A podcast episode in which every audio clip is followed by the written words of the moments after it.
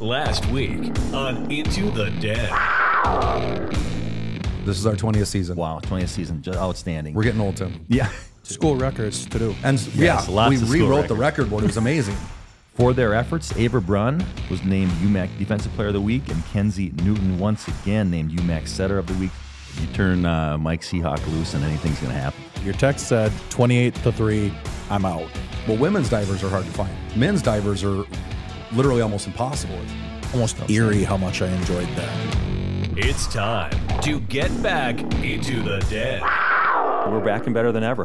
A weekly podcast dedicated to covering the student athletes, coaches, and teams of the University of Minnesota Morris Cougars. Into the Den has no offseason. And now, The den is open again. let's go deep into the den We've got something special going on here. with your co hosts, Tim Grove and Matt Johnson.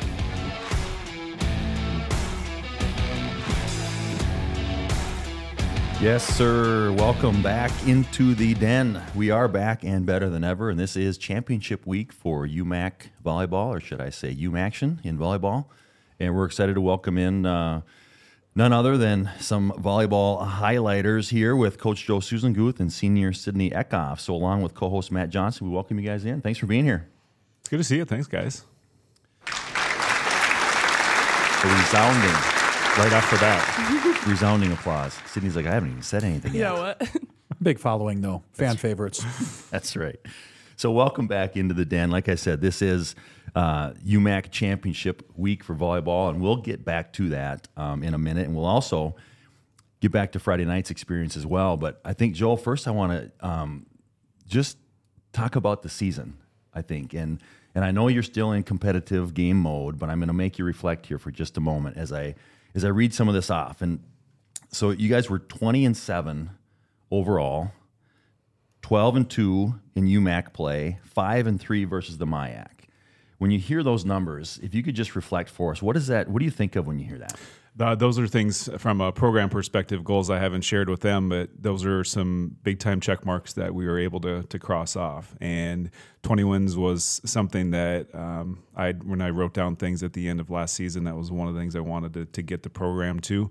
Um, obviously, the non conference play uh, wanted to get us above 500 for that.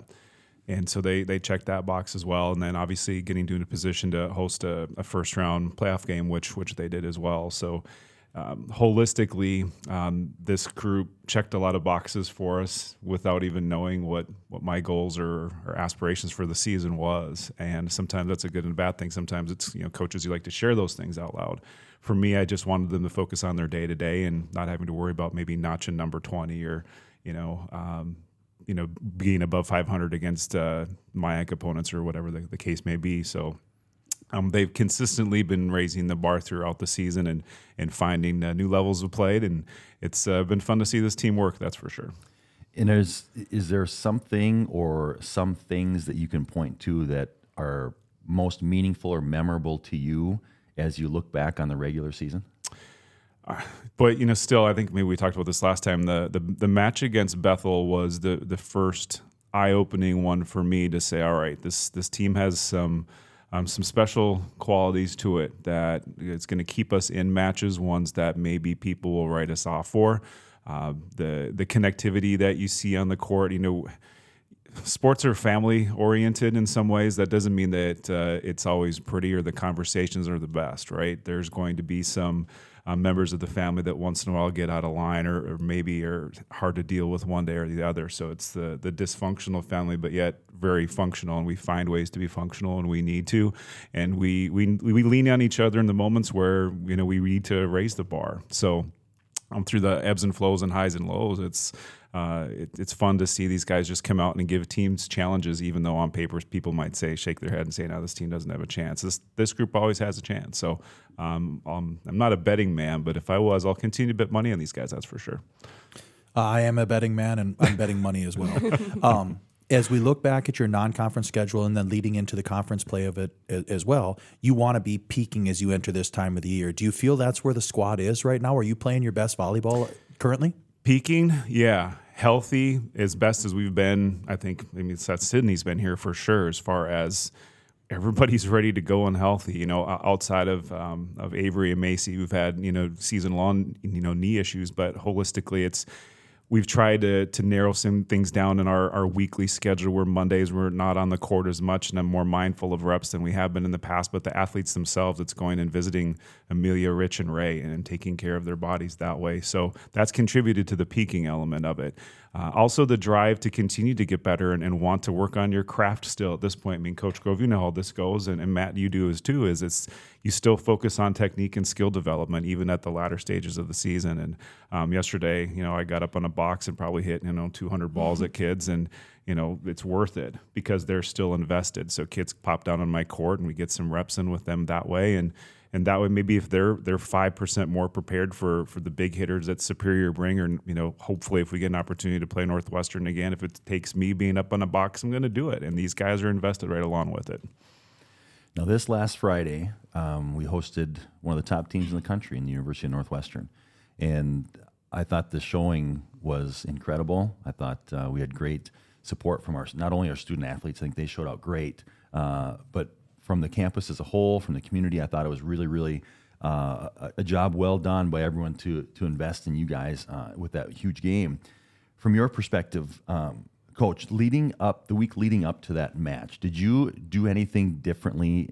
Knowing you had a team like Northwestern coming in, or did you try to keep things consistent throughout the week as you have done weeks previously?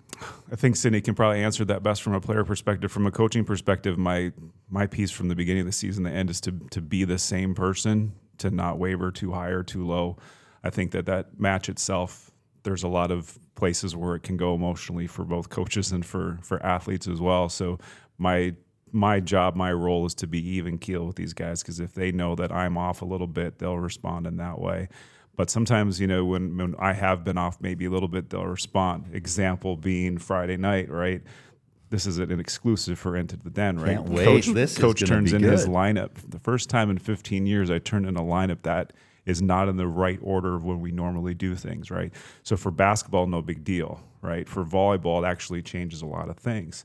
So it, it took me no longer than 30 seconds after the, the first serve and going, I messed this one up. And I haven't done that in about 15 years of coaching. So put them in a bad spot right away. But yet, what they do, they kept their composure. This was the same type of order that we did last season.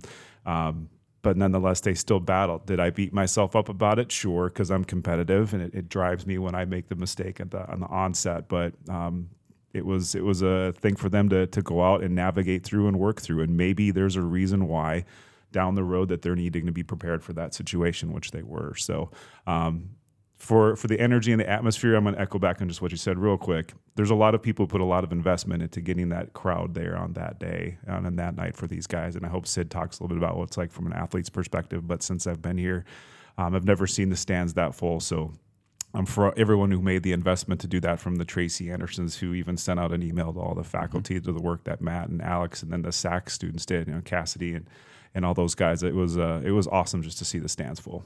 And that's where I was coming to next was was to you, Sid, to just ask, what did that feel like? You know, from the student athlete perspective, yeah. how was it to play in front of a crowd like that on Friday night? Yeah, for for me, it was unreal. I think um, there was a lot of um, hype going into it throughout the week, like you said.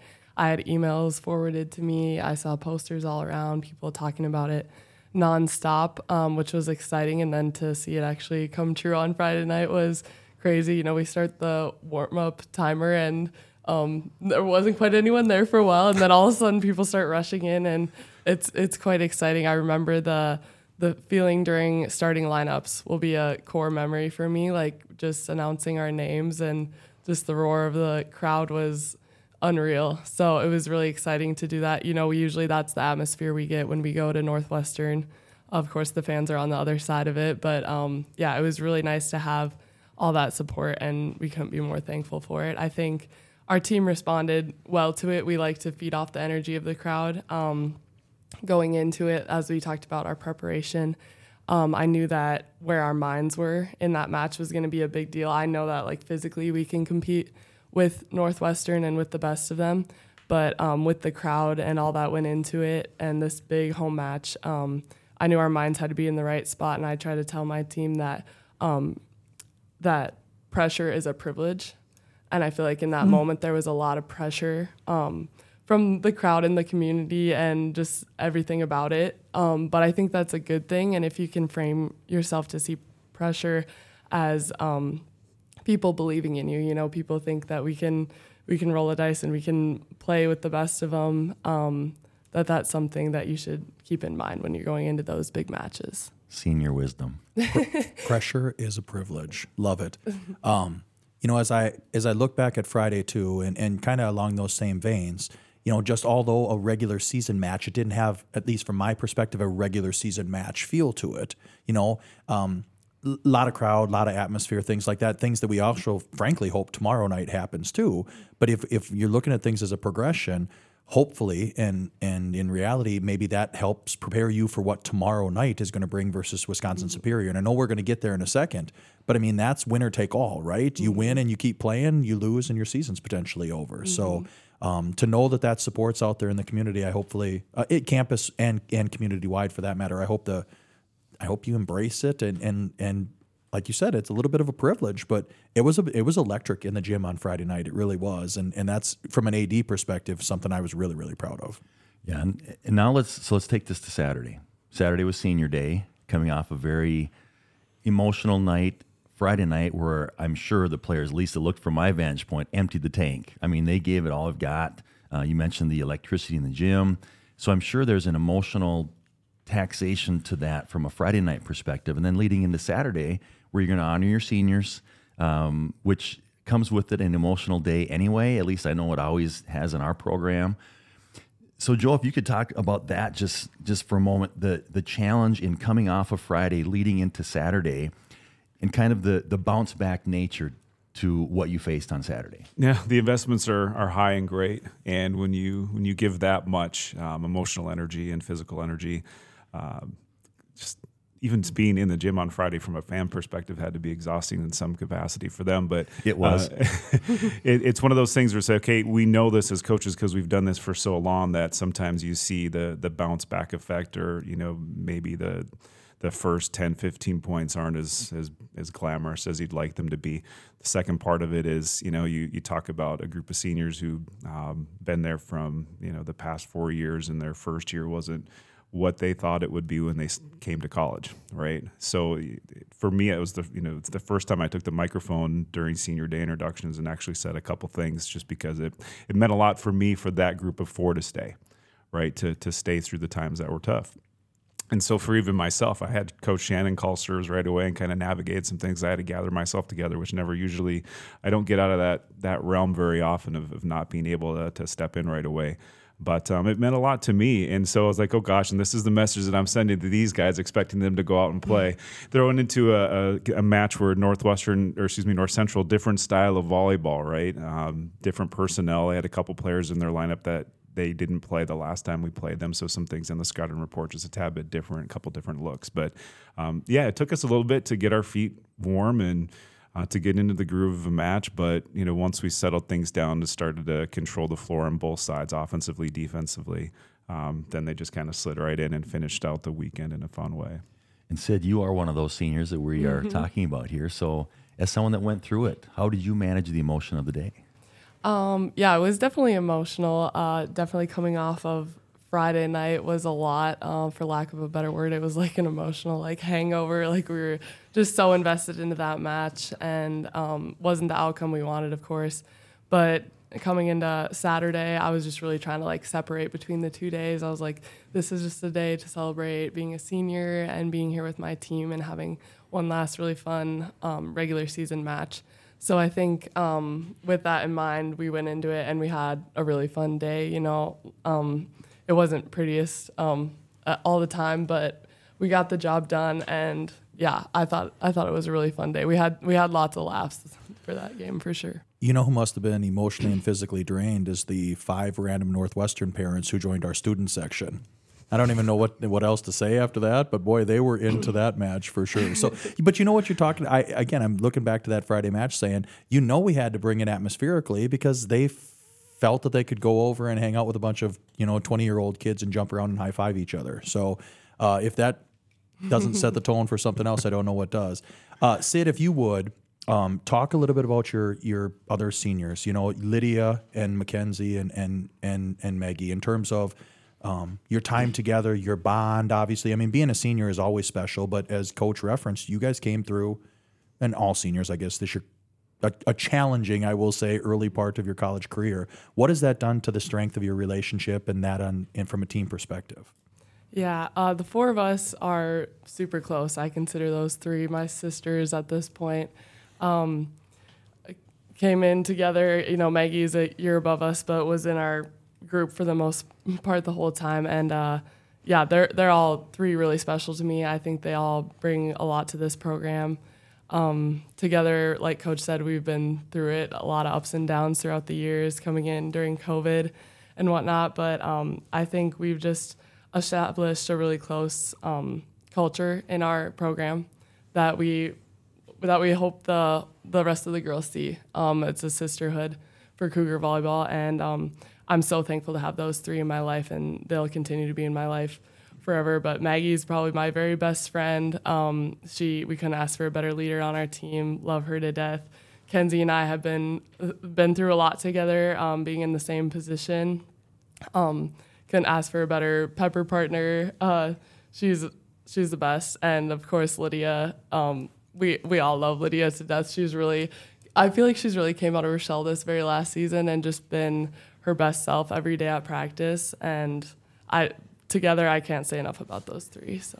And then Joe, to that same question, I mean, the legacy that those four are leading or leaving, I should say. And again, season's not over, and that's the beauty of this is we get to keep playing volleyball. But at some point in time, coach, you're going to have a chance to reflect and look back at at the impact that these four people have had on your program and how that hopefully sets the table to keep growing and developing as as Cougar volleyball will. Hundred percent, and they you know, this group has created a, a pathway for those who are in our program and will be in the program in the future from what they do in the classroom all of them academically astound student athletes um, in the weight room. Um, you're not going to find a, an, another group that is as invested in that area either. Even on the days where you know Maggie does you know physically can't handle to go in, she's going to go find ways to get better and stronger one way or the other. Um, you know, you can see Sydney every Monday night at the RFC. By the way, once the season's done, I had to get that in there because I didn't get it yesterday. Um, but it, this they they do it on the on the court, off the court. Um, there's a reason, you know, we always try to navigate how you select captains every single year. Sometimes yeah. I throw it right to the players and let them, you know, decide 100%. This year it felt right to just have the four of them because each of each of them have attributes that are extremely valuable and relatable and they they have connectivity levels with uh, all of our team in, in some ways in some walks of life. So um, you're right. The the impact's to you know you always feel it after a senior class comes and goes every year, but this one's pretty special, and so we'll we'll have to to see. But hopefully, what they've done here and the investments they've made have rubbed off with the rest of the group for the future. Yeah, I think excuse me. I think when you when when we say a term like legacy, I think that's a you know, what kind of legacy are they leaving? I think you hit it right on the head there with what you just said. Hopefully, what they have done has kind of have rubbed off on the younger players and they will take that piece. Yeah, the weight room is important. I'm going to make sure we get there. That type of thing, that's the legacy that they're leaving right there. When they can leave something behind to the younger players that they've instilled in them, this is important. This is what makes a program successful. And we go. And, yeah. and so um, when you talk about legacy, that is it in a nutshell right there. So um, very, very well done. Speaking of continue to keep playing, that's what we're going to talk about next. You guys have an opportunity now, as I mentioned earlier. This is championship week, and is incredibly exciting. And and with the with the awesome regular season you guys have, you've earned a home match uh, tomorrow night against UW Superior. And Superior comes. You've played them twice. Obviously, both were three one wins in our favor. Um, but they're talented, well coached. Sid, what kind of challenges do they they bring as a team from a, a player perspective as you facing them across the net? What what are some main challenges that they bring that are uh, pretty specific to UW Superior? Yeah, I would say that they have um, a pretty spread offense. Um, they they have a lot of good hitters, uh, and they can all hit many different angles on the court. Uh, they're definitely aggressive servers, um, and they're scrappy. I always um, note their defense is all over the place. Their libero is insane. Um, lots of respect to her. Uh, and they're always going to bring it. They have um, a lot of passion, a lot of energy, and it shows. So I think they're they're going to be hungry and ready to go, and we're going to try to match that energy. And I think it is. Uh, my high school coach always said it's it's hard to beat a team three times, and it is because you you learn you know all their secrets, their ins and outs, and their tendencies. But I think uh, we're ready for the challenge, and we're going to take on this week like we would any other week. So. And not only, I mean, you had the two regular season meetings, but this will be the third straight UMAC postseason as well, correct? That you guys have met, Coach? Yeah, it seems like we always this is the two three match every year, so it's uh, it's a good problem to well, have. Well, and yeah. two years ago at our place, last year up at theirs, and right. now at ours, with yeah. the the home team coming out victorious in each situation. Yeah, bounces back and forth, but and then you know the last time we played them up there, you know, squeaking out a four setter when the margin was two each set. I mean, that's um, you don't see that a ton. So we we played a, hard, a lot of hard volleyball up there, that's for sure. So when you're looking at playing a team, Joe, for the for the third time. Um, is it a, a, mantra of stick to who we are, do what got us here, or is it more of you know to what Sydney referenced? Maybe there's, and I, I, I don't know the ins and outs of volleyball coaching. Are there tricks that are still in the bag that that we show in a playoff scenario, or is it more of again, you know, dance with the person that we took to the dance? You have to always be ready to expand upon what you're good at, and that was the that's the key when you get to the postseason. Because by now, um, the data is going to show things, film's going to show things. Uh, people are going to chart and track to the best of their ability to try to take away what you do. What you don't know is how how they are going to approach what they do with their defense or their serving strategy, and those things you have to be ready to adjust for on the fly. There's definitely things with our offense that I think that we can expand upon. I'm always going to challenge our servers to be a little bit better than they were the match before, as far as being able to be assertive and aggressive and take teams out of their offense. There's definitely things from a defensive standpoint where that I know that I'm going to shift that we'll implement today to talk about you know preparation for tomorrow. So there's definitely things that we're going to key and cue on that. Not only the data says, but uh, just coach's gut stuff that you you know that this time of year this is what players are going to lean on and rely on. So there'll be some of that gamesmanship on both sides. Lynn's very very good at, at these same types of things. She's someone who's um, moved a lot of kids in and out of different roles, a lot of different lineups and so I know the the challenge will be great, but but I that's that's what makes playoffs fun, right? That's the the best part of it is just trying to navigate the X's and O's and and being able to ride that emotional energy in a positive way throughout the course of that competition. Can I ask one follow up on that too? And it's specific to something you said. Um, I think again from the my chair a thousand feet from the court that we serve aggressively. I mean, is that something that that that is a conscious every single match you go into it? Are there times where you pull back on the reins there a little bit? I mean, because obviously there's a risk reward with that. You know that if that if it's a ball in a great spot, it benefits us defensively right off the bat versus potentially you know, having side outs and giving points the other way. What does that look like from your in the in the preparation for a, a what you anticipate being tight matches? This is the best conversation to have with because we've got someone to my right who's going to be able to answer this question as well from a unique perspective. From a coaching perspective, it's I am hungry to serve aggressively all the time. From a student athlete perspective, when they get behind the service line, sometimes you see a different server in practice than you do in a game, and rightfully so, which I understand because the gravity of losing one point for your team falls solely on you. And so for me, the the message is to sell to these guys what a, a tough serves does to them yes, we could get an ace out of it, but to displace them to get out of their offense to bolster our defense and then recycle our offense, that's the something that it's a broken record time after time after time. You'll see at the levels higher than here that the ace to air ratio was skyrocketed through airs. You know, no longer do we see many teams who have more aces to airs in the season just because the emphasis of just the serve alone in this game has transcended over the past five years. People are just going to go out and swing just because players are faster, they're stronger, offenses are more dynamic, and there's more dynamic volleyball players. So the the serving part of the game is ultra important more so than it ever has been. Yeah, and on that end, Sid, I was going to reference you're one of those people who gets put in that situation a lot, right? You come in to serve. I will reference Madeline, Madeline Monaco too, right? Mm-hmm. That a lot of times Matt comes in, maybe she hasn't played in a, in an entire set, and all of a sudden she's there, game on the line. Again, you've seen it a lot too. What's the thought standing behind the serve line there, knowing that you're going to go aggressively at it, but again, the stakes are as high as high can be. Yeah, uh, I've been developing my serve here for for a long time. Coach knows that. Um, I came from a program where you get the ball in the court when you go back to serve. I think I served 98.7 um, my senior year. And um, that was expected of me. You get the ball in the court every time. So, coach has really been patient with me working on um, getting my serves more aggressive. Um, I think this this year I've finally, I don't know, I finally really fine tuned like my spot serving and whatnot. But I think it's um, super important for me to go in um, as a three rotation player. I always go in and I'm trying to make a difference. So uh, first thing I do is I go in and I greet all my other players, make sure they're in a good headspace. I go back, take a deep breath myself, look for my signal, and um, I, again, I'm trying to make a difference back there. So even if it's not an ace, I'm trying to displace, like Coach said, that's so valuable to get them out of system. Um, I love going on runs for my team. There's nothing worse than going back there and, you know, being, um, being uh, just popping in a weak serve. Like I, I could have done better than that. And then the other team just absolutely smashes one at you. And I feel that like right away. I'm like, that's that's so on me. Like I just let my just missed an opportunity for a run there. So when I go back to serve, I'm always thinking just to be as aggressive as possible. If I'm missing, I'm I'm barely missing. That's the that's the goal. Either the right on the tape, we try to keep our serves flean, which is our volleyball term for flat and clean. So I'm always back there. Okay, flean serve. Makes sense. flat and clean. I'd copyright that if I were you. yeah. A Karch Kiraly Team USA did that. We'll, we'll, we'll add that to UMAction. Yeah, UMAction correct. and flean. We got two words that I won't use outside of this venue, but Yeah. Um, so your flean serves, but but to to go back to something you referenced to, and again, I'm just gonna. Tim and I have had this conversation a hundred times over, and I'm going to say again.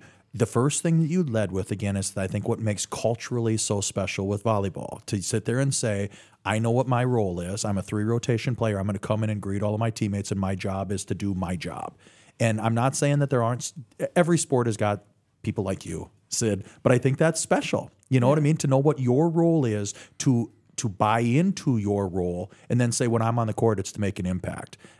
I, I, I- it was refreshing. It's amazing for me to hear people talk about that, but it's specific, I think, in this case to the volleyball. I, I think your culture within the program is so special. And that sisterhood, if you want to look at it, whichever way you do, but you're all there for each other. You know, and the ones on the mm-hmm. court are, are going after it.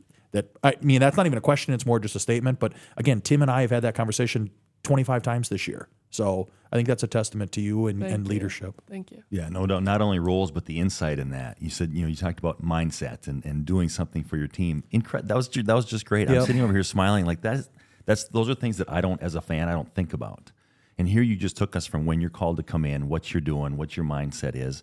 That's incredible. Thank and um, and that's the difference, you know, from from a coaching player standpoint, from a fan standpoint. I've watched a lot of volleyball in my life, and and I will admit, when the ball hit, when we don't get the ball over the net on a serve, I'm in the stands going, "That's like a missed layup." Come Yeah. on, you know, for my that, that's my basketball mind. I'm like, that's a layup that we just missed. But I never see coaches react negatively to missed serves because that's part of the game and that's part of being aggressive. Is that is that right? Yeah, hundred percent. And you hear that from fans. So post game, you talk to people, and they say, "Gosh, you guys missed a lot of serves." And it's yeah, okay. Well, let's let's t- let's bend that back a little bit and say, well, how many of them were into the middle or the bottom of the net? How many of them were five to ten feet out of bounds? Right. So I'm looking at our misses as ones that are constructive misses to where what we need to just tweak just a little bit. You know, and it's a big ask for for someone who comes from a high school program who was expected to hit that high number. She still served like between 94 and 95 percent for her career. Still, you know, to take someone out of one mentality and shift it into another is a big ask for a coach. But um, you know, that's that's the emphasis. And my job as coach is to challenge, and I will continue to challenge even if they get frustrated with me and you know asking more and more and more. But that's that's my job. That's my role. And uh, I know sometimes I probably get a little greedy with the serving element, but it pays dividends. You know, and just getting them to to recognize and realize what those dividends are. You know, that's that's what I need to do. Well, and to step out of the fan mentality, because again, same thing. Even on Friday, I mean, Mm-hmm. not having had this conversation yet, and I don't it doesn't. matter. Ava missed one, or whoever. It doesn't matter. Insert X, and I'm sitting there, and I just throw up my hands because I'm a fan. You know what I mean? I'm not. I'm not in the day to day grind, but but dang it, I want the Cougars to win. You know that's, and I'm like, oh, we can't do that, as if I'm the one who's trying to get the ball over in the net matches where you but- don't feel like you can sacrifice a point in that Yes, situation. How can they miss a serve here? Oh, your choice is either that or have Abby Glanzer go up and smash the ball somewhere. So, Right. what do you, what do you want to do with it? She'll do it in the front or the back row. We'll still work our darndest defensively to combat that, but without that first serve um, to even start to help our, our defense, it, it, it doesn't work the same. Awesome. That's great insight. I love it. So we won't ask you about Saturday because we know we have to get through a very, very good UWS team Wednesday night first. So I'm not even going to go there. But when we had you on before, I did ask about the the potential of the UMAC being a two bid league.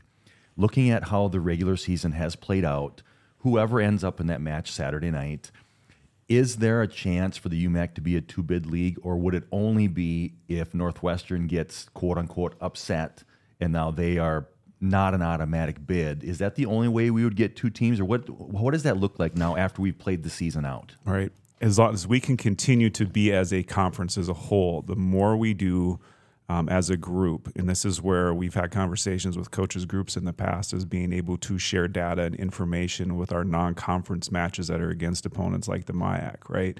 Um, if we can have more success as a conference there, then that speaks louder, speaks volumes to us being able to to maybe be looked at in that light. Um, we also, you know, regions shift and change, right? So the, the Wisconsin Oshkosh and Whitewaters of the world. Um, sometimes you, you knock into you know Dubuque right now for volleyball down in Iowa. You know when we're all in that type of that boat and that consideration. So that's you know your non-conference schedule. It matters. You know it's one of those things sometimes as coaches that you look at and say, boy, if we get one non-conference loss, boom, our at-large bid is gone. It's done. You know, this year it's a little bit different. You know, I think the Bethel match kind of opened my eyes for some things about okay, and then in just seeing, you know, what. Um, St. Kate's did the other day. St. Olaf, you know, beat Northwestern both, you know, within the past couple of weeks here too. So if if us as the Cougars will just focus on us, if we can continue to get those wins against the teams in the MIAC that are maybe the third or fourth or fifth teams, and we've knocked off Concordia, we knocked off um, Bethel. If we can find more of those types of wins, and not maybe necessarily beating the Gustavuses of the world or the St. Ben's all the time, but if we can keep knocking on that door and take those progression steps higher with time, then maybe Superior they do the same thing. Maybe they they knock off someone that's third or fourth in the MIAC and so holistically, you'd like to see it be a group task other than just a one single school task. I don't know if this answers your question at all, but I think we're on our way there. Um, and I just, you know, that that's our job as recruiters to to put kids, you know, like Sydney in that that position to to help, you know, elevate our team along that way. So it's a it's a culture piece, right? It's yeah, sure, it's going to be skill and ability, a lot of it, but building some of those other frameworks for it, where you get into the weight room, where you invest in each other and support each other.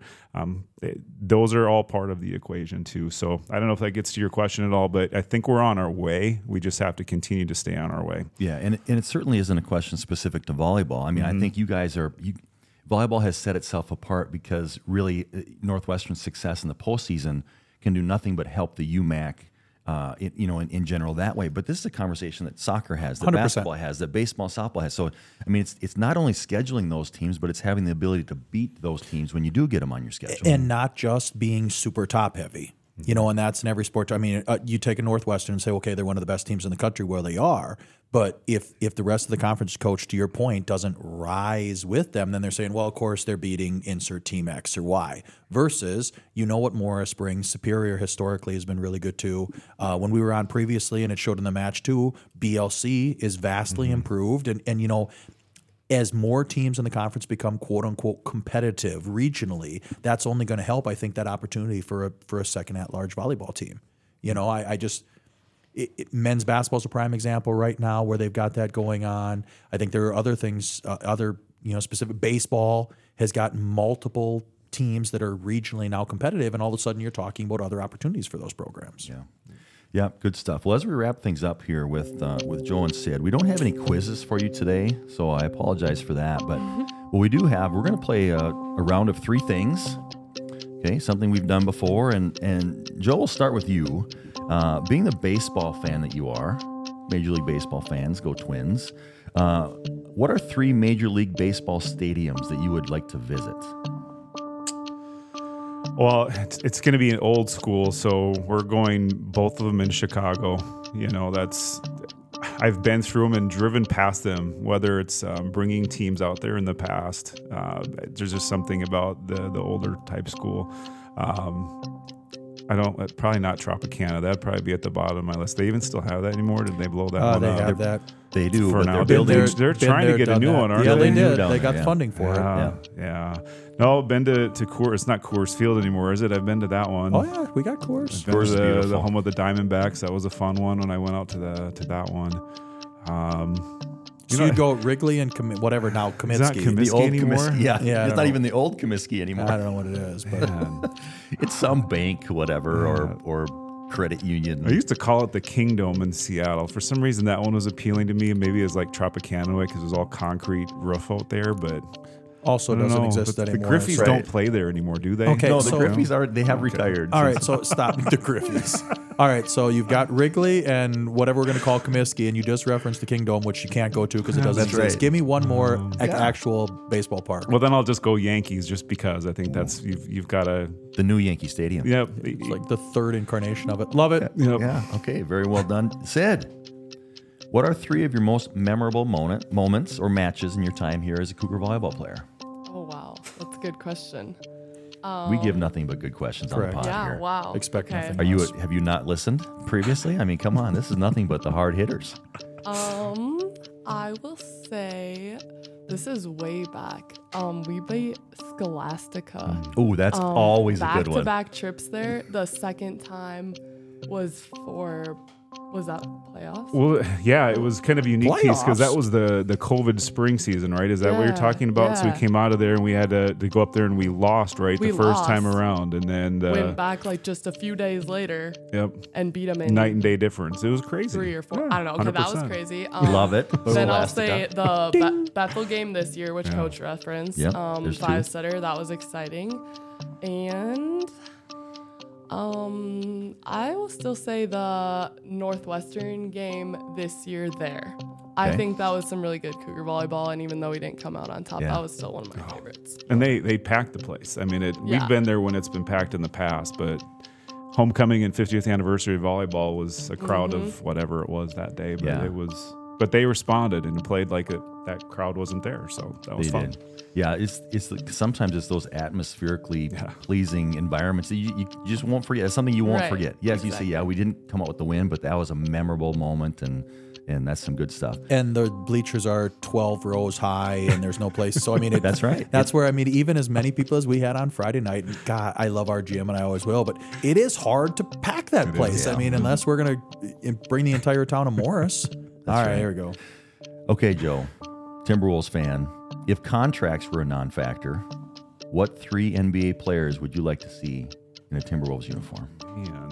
And you it Well- tra- trade away somebody you want to get rid It's of. interesting because Yeah, this, you can sure do that. this is into the den. I thought this was a Timberwolves podcast. Really, originally we come in here and talk Timberwolves for an hour. Oh man, you got to have your shooter. You know, Steph's the best shooter out there in this day and age. So I, I'll throw it to the ball and let him shoot. There's one thing. Well, we would have just drafted him in 09. It would have made it easier. Well, we could have done I that. digress.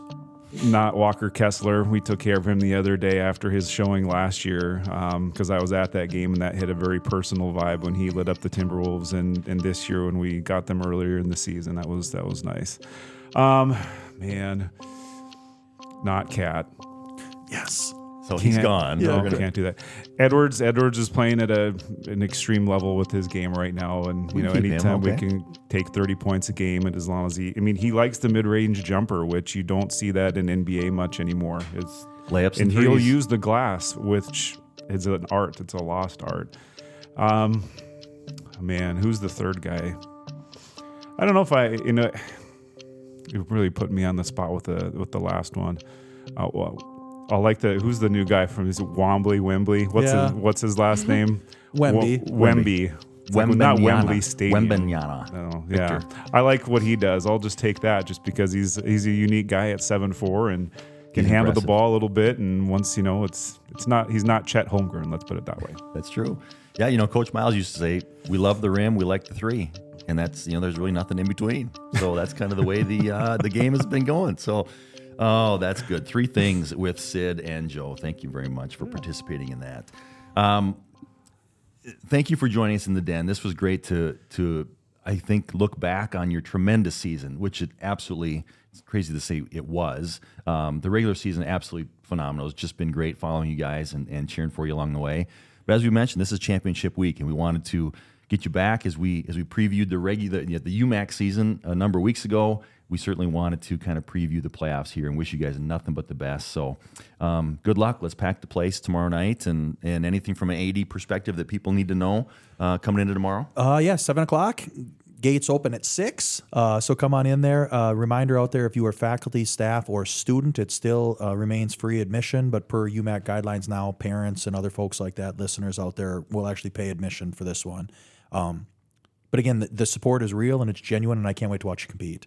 And you know, it's one step at a time, and the, the goal ultimately is to get to Saturday and, and line up versus whoever we do. But that means we take care of business on Wednesday, and I know that's going to happen. So good luck, Sydney. Good luck, Coach. Thanks Thank for joining you. us in here today. And happy Games Day Eve to Cougar basketball. Let's go. Okay, let's go. Yeah, thank you. Thank you.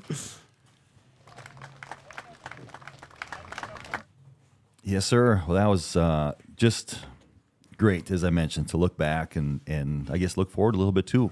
Yeah. Um, that's been a program that has just been outstanding all season long. It's just fun to uh, catch up with a couple of the volleyballers here this week, and and um, hopefully we can play well tomorrow night against a really good UW Superior team. Yeah, well, all season long, and then in the reality, they're on a, a stretch here that spans Coach Sussenguth's time, and even Correct. back into Coach Torvey and Melfi before, and and I mean, you're you're talking we're on a 10, 12 year stretch here of being one of the best teams in the conference, and um, I think there's a lot of pressure that comes with that at some point in time too. But these women respond, and Joe has just does such an amazing job with that program, and and again, we've set ourselves in a position to host a playoff game, Tim, and that's what it's all about, man.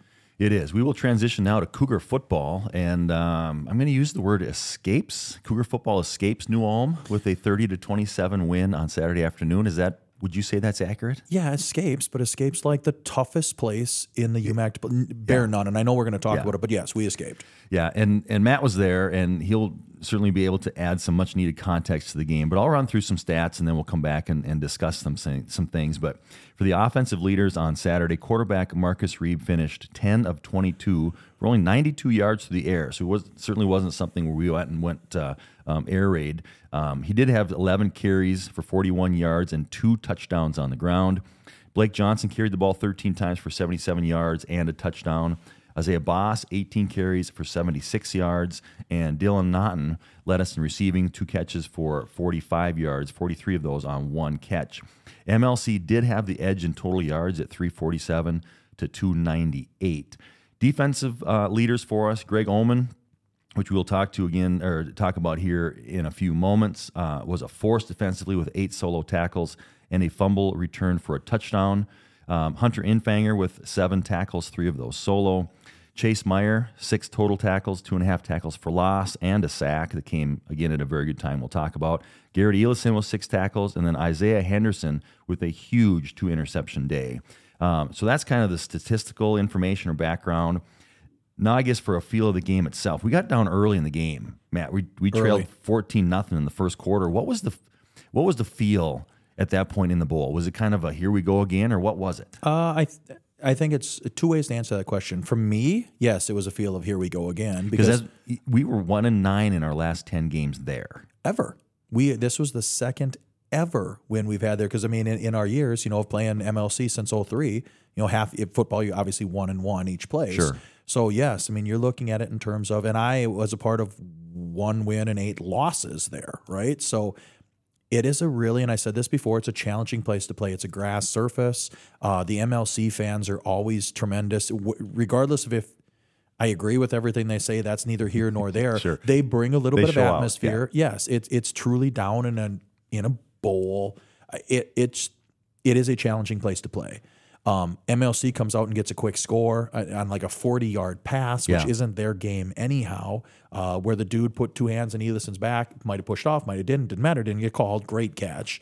And then all of a sudden we come over out and turn over the ball and they pump it in again. And yeah, again, Tim, we're six minutes into the game and we're down 14 0. Uh, but but that's my perspective. The feeling I got from the players and and from afar, and obviously Cooper's on the sideline. And I mean, I'm sitting with a, bu- a group of parents. And I said this to um, Coach Hoffman and Coach Burke as well. That never wavers. Like this team is so steady, even in in adverse times, where I, it's easy for me as a fan to get down, and they're sitting there saying, "Oh, we'll come back. Defense will get us one or whatever." And I had that same conversation with Marcus yesterday in my office, where he's like, "We we knew we were going to come out on top. We didn't know how we were going to get there, but we knew the defense would get us the ball back." So, um, yeah, fourteen to nothing early was dicey for me. Well, and then we do battle back. We come within 21-20 late in the second quarter after after one of Marcus's TD runs. Yep. And you kind of expect MLC to just head into halftime being content with the lead. Uh, right? Totally did. Again, like 40 seconds left. Yeah, and then they come out and Isaiah Henderson has his first interception. Interception returns at 47 yards to give Morris a nice scoring opportunity there at the end of the half, in which Alex Happ kicks the 24 yard field goal, and we then take the lead at halftime. Yep. And even there, when you're looking at it just from a game flow, MLC is chose to pass three times. I I didn't get it. I don't care. That benefited us. But but Isaiah picks that ball and returns it all the way down to like the 11 yard line. And I'm sitting here thinking to myself, boy, punch this one in, and Right. and we will have because we're getting the ball coming out of half. You know, that I'm like, we will have all the momentum in the world. And then they bowed their necks a little bit defensively and held us to three. So even that felt like, uh, if anything, a small MLC victory saying, hey, Right. we just gave them ball backs against the wall, and here we go to hold them to three. But nonetheless, we go in with a lead at halftime. And then when we come back out, we get the ball right away and we march all the way down. And we get to the 30 before we stall out. And then they come back. And then we get the ball again and we march all the way down to the 30. So multiple drives, T, where where we had good stuff going on and just didn't convert. And before we know it, it's- in the fourth quarter. Correct. And so in the second half, MLC did score on two field goals Yeah. uh, to take that 27 23 lead because the Cougs, as you mentioned, just could not could not get things going offensively. Not sustaining it, right. I mean, between the 30s, we moved the ball with ease, I will actually say. Sure. But as we approached that green zone, it, it was a struggle. So then MLC has the ball with under three minutes to go, driving the field, getting all the way down around the Cougars' 10 yard line. And then, of course, it, I'm listening to it. You're there watching. Yeah. I'm just thinking, okay, we, if we hold them to a field goal here, we then have a chance to come back and at least tie the game. Mm-hmm. Okay. And then I will let you take it from here because we're at about what, two and a half minutes? Yeah. Uh, I would say around there, 240, two and a half, something like that. They're at the 10 with a four point lead, three point lead, four point lead. It is 20. A, a field goal would have made it seven, so it must have been a four point lead. Yeah, 27 23. Yep. 27 23 lead, driving the field at the 10 yard line, two minutes and 40 seconds to go in the game. And then what happens? Yeah, well, and I'm in the same mindset, and I'm sitting with, uh, you know, co- former Willmar head coach Ken Heitzman. He's a Cougar. I'm sitting with Nate Knockmoose. Yeah, Orion is on the team and a former Cougar. So whatever. We're sitting here just talking shop, and I'm saying the same thing. Use your timeouts here, Martin. Force them to three. Hold them to three. Go down. Let's tie this thing and go for two for the win. Was what my mindset Okay, actually sure. was. Um, but MLC is is just playing ball control, and I think they're at the I'll say the 11, the 12 yard line, and it's a quarterback key. I, it was a read, but anyhow, the quarterback just pulled it. There was no question about it that he wasn't going to hold on to this ball, and then all of a sudden, before we know it, and it happened in just a split second, the ball's on the turf, and off goes Omen, you know, and. And it, it, as it turns out, uh, Carter poked it free. I, you couldn't tell that from where I was. Sure. But the only thing I kept thinking to myself, and you and I are texting during it, is I'm like, he's going to get hawked from behind. I mean, this is a linebacker sitting here, and MLC's got some dudes out there that can run. yes. One of them is um, the Cox kid. Mason you know, Mason had a great day. Yes. And I'm talking with Randy too, his dad, head baseball coach at MLC. But anyhow, there wasn't anybody within 10, 15 yards of Greg as he went. It just, it was hard hard to describe in terms of it. You want to talk about just snatching a victory there, and then um, the, the just the momentum, the feel of the. It was just crazy because there was a huge, huge contingency of Cougar fans there. Yeah. Enough that, and I, I told you this, and I think I told uh, Heather Penny Roy too. Uh, Dave, the AD from MLC, comes after me and says, "Hey, Martin Luther really appreciates this Cougar following. if it wasn't a person per person, it was it was within close. I bet there Yeah. was I bet there was 200 Cougar fans there. That's It awesome. was awesome. Yeah, that's great. So yeah, so so Omen picks that thing up and goes back, and the Cougars with the extra point then take the lead thirty to twenty seven. Yep. And with his efforts, by the way, um, Greg Owen was the D- UMAC Defensive Player of the And Week. And I think that's his third defensive score it's, it's, been of the year. I know he's got two for sure because he had the one versus Westy. He's been great. So of course that that's still over two minutes to go. We've got the three point leads. We got to kick it to them. Um, MLC's got the ball, and this is where again some huge, talk about defense coming through for you once again. First down, Meyer gets the sack. First of the game, by the way, for any for we hadn't had a sack yet. it- timing was just was incredible. Uh, on second down, I think we we snuffed out a, a screenplay in the middle. Correct. And then third down, they drop back to pass, Yep. and Isaiah Henderson once again. Yep. Second interception of the day. Huge, huge defensive plays there. Um, all three of them, um, just to take them out of anything that they would want to do, coming down, driving the field, and tying it up or taking the lead. And uh, defense comes through. Yep. And it was one of those things where, yeah, did MLC outgain us on the day? Yes, they did. But a couple of them were just, they had a 50 yard run. They had a path, and I know this for a fact, it was fourth down and seven. And there's some kind of miscommunication on the backside of it that a dude wide open down the middle, you know, and it must have been a 30, 40 yard pass there too. So they had these big chunk plays, but defensively, Tim, we did a we did a, and continue to do a great job of holding the other teams out of the end zone. Again, their field goal kicker was good, but to hold them to the two in the second half, and then again, by the time we got the ball back there, I'm thinking to myself, we're going we're going to hold them. And then Isaiah comes up huge again in the defensive secondary. So, and a shout out to that kid and, and frankly the entire secondary for how they played all day. Yeah, awesome. So uh, with that win, and of course Northwestern's win over, I think they played Westy. Yeah, they did. Um, that sets up a true conference championship game this Saturday versus University of Northwestern, one o'clock at Big Cat Stadium. Winner of this will not only earn the the UMAC championship, but also a bid to the NCAA playoffs. Um, how exciting is this for for not only the football team, but for our athletic department and the university as a whole? Uh, incredibly, you know, and, and obviously I've got a vested interest in it because so much of my background is is with football, and now I've been out of it for five years, but it's still where I cut my teeth as a coach, and I'm still going to be in, I'm number fifty three in my mind, you Yeah, know, like yeah. I, um, it's just special, and I said this to Coach Galen the other day, yesterday. As a matter of fact, I said no matter what happens on Saturday, I'm probably going to end up crying twofold. That's who I am. yeah, you know, just deal with it. Yeah. But I mean, if if if we come out victorious, that's going to be a pretty pretty special to me. I was a part of the last conference championship team in 06. Well, that's 17 seasons ago. You know, so I mean that's going to be pretty emotional. And then if we come out on the the wrong side of it, I'm going to be emotional too because I know how hard these players and these coaching staff have worked to get to this point where we're playing for an opportunity to go to the NCAA playoffs. Uh, and I know it was a different time, different whatever, but the last time the football team was in the NCAA playoffs, T was Did I see 1981? 1981. All right. You know, and at that there was a stretch there where we went five straight years because it was Yep. regional national prowess, right? And I'm thinking to myself, is this a building block to return to something where where we get back to some more of that expectation? But it's been 17 years in the making, man. Well, it has, and and I think this is a a build up off of last year's success. Yep. Um, and I think we started with with you know early in their quote unquote postseason last year, the end of their their season. We talked about what building block that is for this year, and here they have done it. They've done what they need to do leading up to this game on Saturday, because this is where after last year, this is where we had hoped to be. Here we are. Yep. Now it's just about finishing the task. Last year we went down to Northwestern, not the last game of the year, as you recall, but a huge buzz in the air, and they got us. I, I don't know by three points, four points. I know Boss didn't play, Johnson didn't play. It was just, it was a good, hard fought game, and there was a lot of of even groundswell then. Transitioning that to this season, again, same opponent, historically very challenging. I mean, Northwestern's Northwestern. Yeah. They, they play the game the right way. But I know what the atmosphere is going to be like on Saturday at Big Cat. It's going to be electric. You know, and I I, I just think it's going to be a special, special opportunity. And, let's hope the kids perform. You know, Right. that's what it's about. Is there anything that the people need to know about Saturday's game? Uh, it's a one o'clock Yep. at Big Cat. Yep, one o'clock, and that, but that's regular in terms of admission. Again, if you're um, alumni, faculty, staff, retiree, and family, and obviously students, you know, come through the pass gate and do your thing, and and uh, come out and support this team. You know, the weather is I think going to cooperate. It's going to be in the low 40s, Yeah.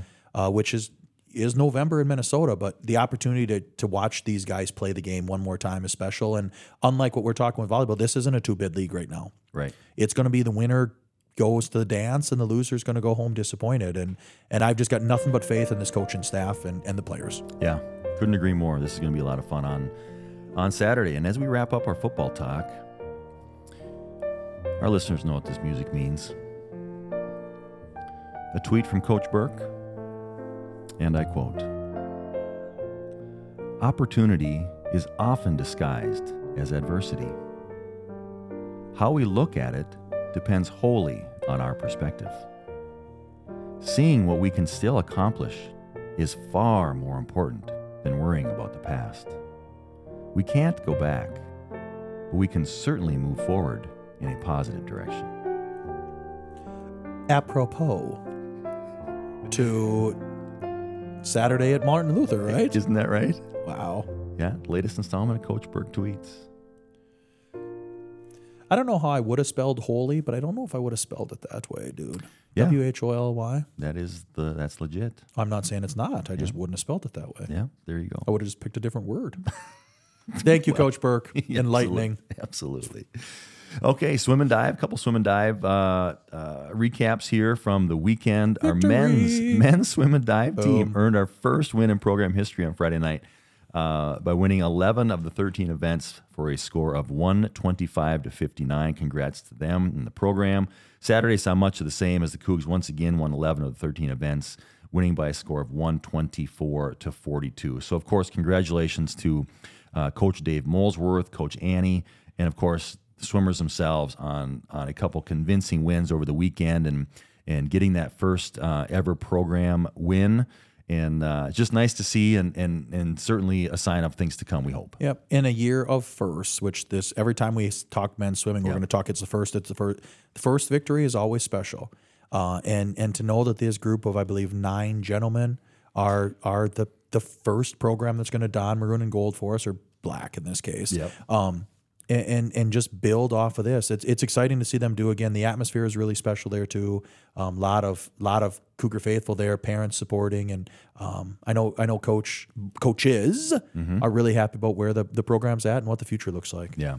And then on the women's side, uh, again, similar schedule. Friday night in the Cougar Pool, we did lose to Division II Southwest State University, but had wins over both Concordia College by a score of 139-81 and Iowa Lakes Community College 169 to 6. So nice night in the pool on Friday. Then Saturday we traveled to uh, Marshall to compete at, the, at Southwest State. We lost to Division II Southwest State 170 to 43, uh, and again competed against and beat Iowa Lakes Community College 159 to three. The women sit now at five and three on the year so far and compete again at the Augustana Invite, as do the men um, on Thursday, November 16th, a three-day uh, set for them coming up. Yep, a huge win over Concordia. Again, you always want to beat, you know, like schools, right? And, and Concordia is somebody we've competed against every single year, and to come out on the, the high side is awesome.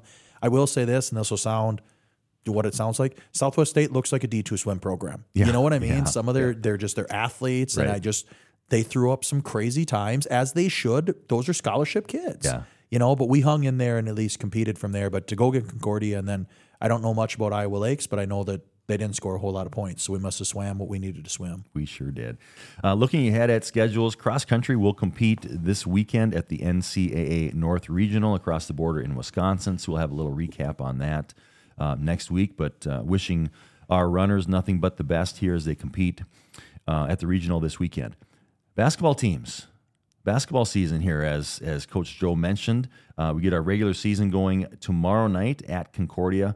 Uh, once again, a very difficult non-conference schedule, and and starting with the, uh, just an excellent, excellent Concordia uh, team in terms of of the women's side. They played in the MIAC championship game last year and bringing everybody back. So um, it'll be a tough way to start the season, but we're we're look, certainly looking forward to it. Concordia is always a fun place to go and play. Uh, it sounds like they're ripe for an upset. Basketball season has returned. Here we go. You bet. Uh, and then again, as we just talked about football, we'll host University of Northwestern for the conference championship on Saturday at 1 p.m. So obviously, nothing but the best there. We'll have a great recap on that next week. And then uh, our guests today were from Cougar Volleyball, Coach Joe Sussenguth and Sydney Eckhoff uh, shared some great stuff with us this morning. Um, and they, of course, are hosting UW Superior tomorrow night at home. And uh, a lot of things to look forward to this week, and, and we'll hope for the best. Yeah, I hope so too. Give me the 30 second answer though. Talk to me about hoops real quickly in terms of how's practice been so far. I mean, and like you said, tough competition, obviously going to Concordia, Yep. but always fun to get that season kicked off. And I know you had a, an exhibition with Valley City, but things you're looking for tonight, seeing the Cougs on the floor.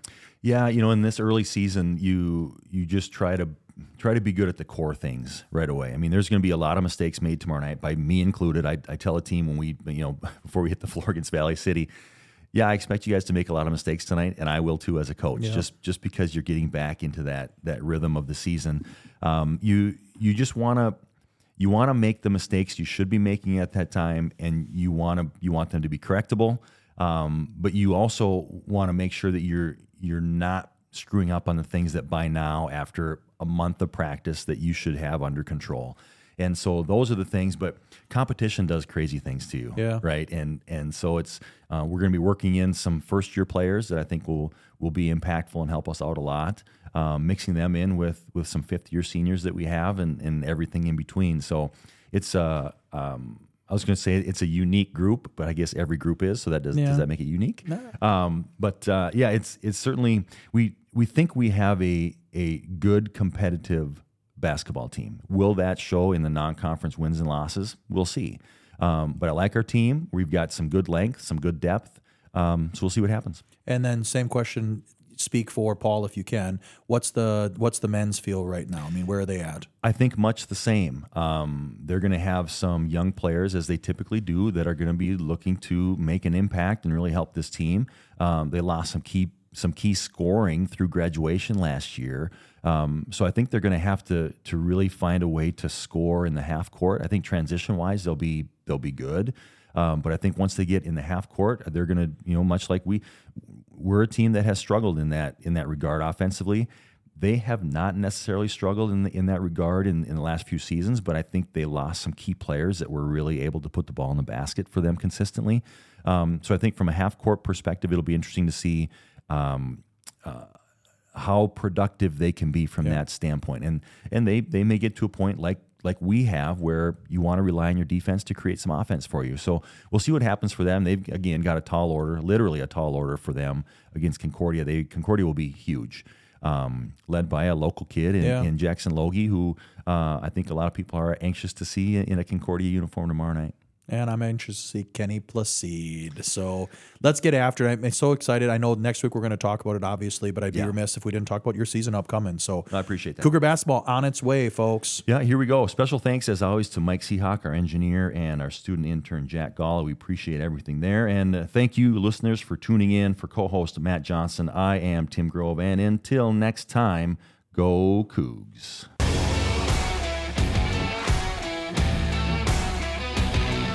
You've been listening to Into the Den with Matt Johnson and Tim Grove. Let's put a bow on this thing. To get the latest episodes of Into the Den, follow us on Spotify and online at morriscougars.com.